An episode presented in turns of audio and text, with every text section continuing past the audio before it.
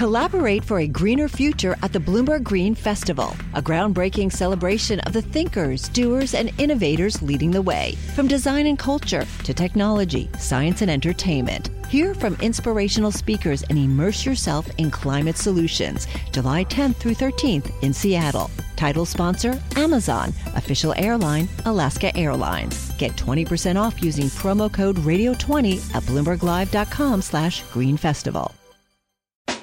You're listening to Taking Stock with Kathleen Hays and Pimm Fox on Bloomberg Radio. Some summertime speculations about assumptions many investors may be holding as summer comes to a close. We look forward to the autumn.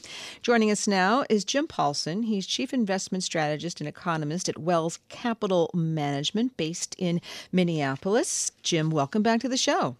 Good afternoon, Kathleen. Well, you know that it's almost state fair time here in Minnesota, and people like to, you know, devour wonderful deep fried Snickers on a stick and more, right? And so you just sit back and get a dose of sugar and, and think about what's going on in the market. If you if you just look at the stock market broadly, it seems like a lot of people are, are still bullish, and uh, they feel that there's room for the S and P 500 to move higher. Are you on board with that, or do you have a, a little bit of a contrarian view in there? Well, I am pretty much on board. I think um, I think stocks as a whole uh, might continue to go up. Um, I do like the international markets quite a bit and increasingly better than the United States market because I think that the primary catalyst underneath this rally, Kathleen, is fundamentally based, um, and that is I think there, we might be kind of en route here to the first sort of global economic bounce where uh, not necessarily we all grow so real fast or anything, but maybe we all bounce northward at the same time for one of the rare times in this recovery where that's occurred. And the reason that that is likely, I think, is because for the first time in this recovery, we have synchronized global economic policies.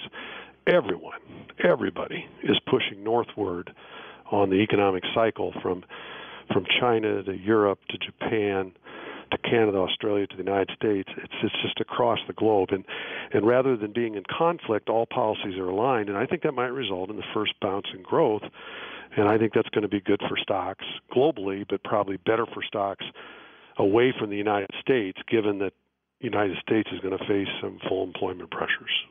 But James Paulsen, haven't central banks around the world been working to make this happen for almost a decade? I, I disagree with that. Uh, that's where I do have a little contrarian view, I guess, Pimm, in that, you know, if you think about it, the U.S. has persistently pushed upward on the global cycle since this recovery began. No doubt about that. But most of the time that we've been doing that, we've been in conflict with other major parts of the globe. So you got to remember, Europe spent a good deal of time practicing fiscal austerity in this recovery, and it worked. It created another recession in the eurozone. Uh, Japan spent the better part of the first several years of this recovery hesitant to do about anything, just didn't really know what to do and sat frozen. It wasn't until the last couple of years they finally decided to start to expand their balance sheet. China, until about uh, the start of 2015, was trying to moderate its recovery, trying to slow itself down so it wouldn't overheat. So it's really only been uh, last 18 months, maybe a little longer, that you finally have everyone pushing upward. And I would also argue that a lot of the resource based economies like Canada and Australia, they were feeling pretty buffered from the global malaise with oil prices and commodity prices doing so well until the summer of 2014. So they also weren't very aggressive in pushing up, but now everybody is. And I think what's happened to your point, Pimm, is everyone's given up any hope that policy is going to work. And I think for the first time, it might have its best shot of working the first time it might have its best shot of working because. Go ahead. In terms of the policies, um, we're not pushing up in the United States while Europe's pushing down with fiscal austerity or with China's trying to moderate, for example. We are in concert with our policies, uh, not just any one policy, but you know, money supply, central balance sheets, uh, rate structures, um, for the first time are in concert and all aimed at pushing upward on the cycle. But why should having them all in concert necessarily change your view? I mean, if the United States has been trying to do this for at least five years, if not more, and what you're getting is under 2% growth in GDP, plus you're barely seeing any increase in wages, how do you measure that as being a move higher in the United States? Well, I, I've written elsewhere, Pimm, and I think you raise a good point. I'm not suggesting we're going to have, uh, you know, a blow off growth in the world. I'm just talking over maybe even three percent, four percent. Yeah, I not four even, and I've written extensively about why because the developed world has a lot of structural issues that prevents that. Primarily among them is aging demographics, which I think is holding back global growth uh, dramatically and has been for a while. That's not going to go away anytime soon. But could we bounce from the uh, slightly above two-ish growth up towards high twos to three? I think we could.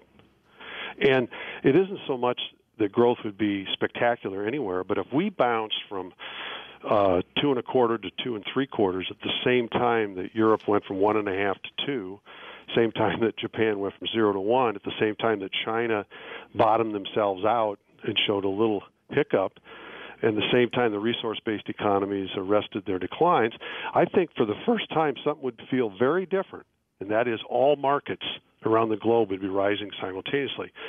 If there's one primary reason that we haven't had a capital spending outbreak, I would argue it's because of the there's been the lack of a synchronized global bounce in activity. Not not so much the speed of it, but just the lack thereof. Okay. So, Jim, you're positive. That gives you some some uh, wind in the sails of, of the U.S. stock market, possibly global equities. Let's turn to the bond market because it has confounded for what four or five years now all forecasts that yields had to move higher right uh, is this the year that they finally have to and will move higher and if so why I, uh, uh, I I think so but but I'm as burned as the next guy in predicting higher rates. Um, I think a couple things I noticed in that we, I don't think the first synchronized policy stimulus is good for the bond market ultimately if it works. Um, in that if it does lift boats across the globe simultaneously, I think the rate structure is, you know, woefully too low and will have to readjust upward. So I anticipate that. Uh, I also think there's no one really left to anticipate. I mean, there's no one left expecting it anymore. We've all given up. Even if we kind of think that, we don't really bet on it because we've been wrong for so so long. The other thing is I notice is you know underneath this idea of global stagnation and nothing's ever going to work. If you look around the globe, core costs have already been rising uh, noticeably different in the last 18 months or so. Core inflation is up certainly in the United States as are wages. Uh, by the biggest amounts of the recovery for the most part. But if you look around the globe, core inflation is also up in the Eurozone, it's up in Japan, it's up in China, it's up in the United Kingdom from where it was um, uh, at its lows in this recovery. So, against the backdrop of a collapse in commodity prices in the last two years, that has caught captured everyone's attention. The headlines consumer price inflation numbers have been down. Core inflation has already started to rise, and so uh, now that we're reviving commodity prices, some of the attention will return to these core costs, and wages and core inflation already picking up. It wouldn't take much more, I don't think, to capture a lot of attention. If wage inflation at two six were to go up to 275 or 28, if core inflation at 23 were to go to 26, not very big moves. If that were to happen, I think it would gain a lot of attention from bond investors. Jim Paulsen, what area of the stock market outside the United States would you recommend that people pay attention to? Well, I I really like both developed and emerging markets. I guess emerging markets more than developed even, but uh, you know, I, I think these markets, Tim, have been, uh, you know, underperforming for several years, and by and large, everyone's given up on them. So, everyone is very much overweighted the United States. And as a result of that, if they start to outperform, which they have, by the way, emerging markets are beating the U.S. market year to date by a pretty good margin.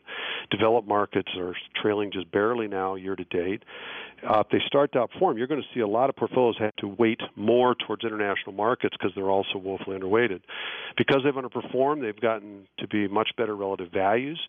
They have companies that are in a much early part of, earlier part of their earnings cycle compared to U.S. companies because their recoveries aren't as mature as ours. They're going to continue to have hospitable policy support, where our Federal Reserve is going to is already starting to turn away uh, overall, and I think the dollar is already rolling over and is likely to weaken in the next few years as opposed to strengthen and I think that favors. I, you know, I think a diversified emerging market bet across uh, multiple regions makes the most sense. And then I'd also, I guess, my of the developed markets, I'd probably look at eurozone as, as one of my favorites. Jim Paulsen, thank you so very much, uh, giving us some um, food for thought as summer comes to a close. Maybe you'll be at a state fair and you'll be able to get one of those deep fried Snickers and think about your investment strategy. I love it. He's bullish on U.S. stocks and European equities, says central banks are in sync, and that could put wind in the equity market sails. This is Bloomberg.